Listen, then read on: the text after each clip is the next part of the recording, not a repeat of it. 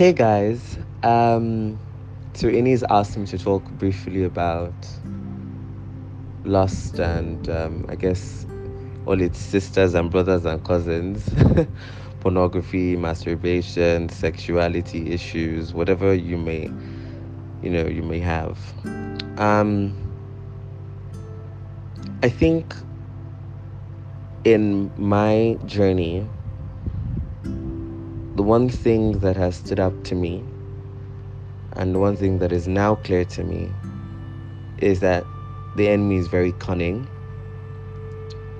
and he will do everything to keep you from thinking about the root cause of the issue and keep you from tackling the root cause of of the issue.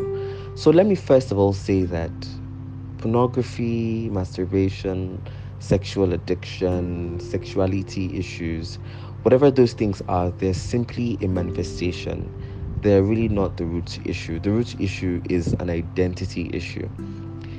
Um, that's what the enemy does with with people is as early as possible, which is why you find that a lot of abuse will happen in a person's life in their early years because he wants to start out confusing you um, about who you are.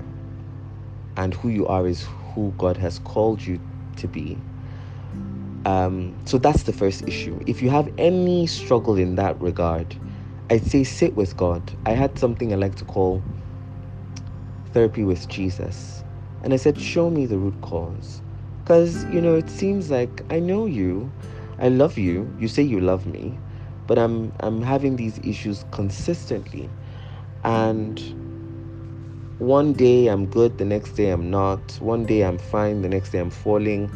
I mean, and at the same time you're not easing up on using me. You're not easing up on on the giftings you know that you're giving to me. You are everything else seems fine. So it gives you this sense that you you start to look like a fraud in a way. So i had to sit with him and say you know what do you really want to what are you what are you really doing here you have to show me this issue has to be resolved once and for all and it was then he started to take me back into my childhood to show me patterns, to show me events, to show me times when, you know, things around me were not protected to enf- ensure and to reinforce my identity. Um, and it was from there I started to understand how I started to manifest some of the things that I now call lust and issues with pornography and whatever else. So that's usually the issue. The second thing I'd say is the enemy is very good at helping us magnify the manifestation and not Jesus. So if you think about how Moses went up to the mountain and spent time with God, and when he came down, his face was shining. But the most the most amazing thing about that was that he himself didn't know his face was shining. It was the people around him who said, "Oh, your face is shining." He had no idea. And that for me illustrates how God works with us. God says, Seek after the kingdom and everything will be added unto you. When we think about that scripture, we think about everything being blessings, material blessings. But when He means everything, He means I'll sort out everything in your life if you just focus on me. Because it's the kingdom of God, right? To understand the kingdom of God, you must focus on God. So I think it's very important that we stop magnifying the issue. Stop spending your time praying about God take pornography away from me, God take the spirit of masturbation. I mean, yes, yes, yes. It makes sense. But if you would spend more time just making other kinds of declarations like, I'm the righteousness of God in Christ Jesus. I'm made in the image of God after his likeness. My DNA is Christ.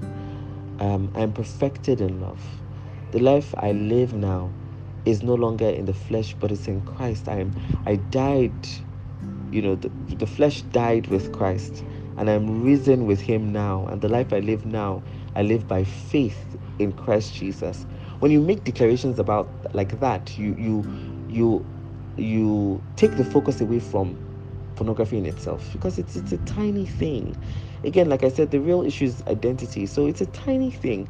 You take the focus away from that and it starts to lose its power over you. And you put your focus on Jesus. And before you know it, you wake up one morning and you realize, ah, it's been a while since I did that. It's been a while since I engaged in that because you let your focus be on the one person who has the ability to change you because he was the one who created you in the first place and understands your wiring from the inside out. He's the only one who can cause a complete transformation and change in your life. So that's what I would say. That's my own takeaway from my story. I'm still on my journey. God is helping me each and every day, but I make the confessions and it helps me to refocus on Jesus keep my eyes on Him, the author and finisher of my faith. And if you do the same, He'll keep you from falling. I can assure you of that. Have a wonderful day. Bye.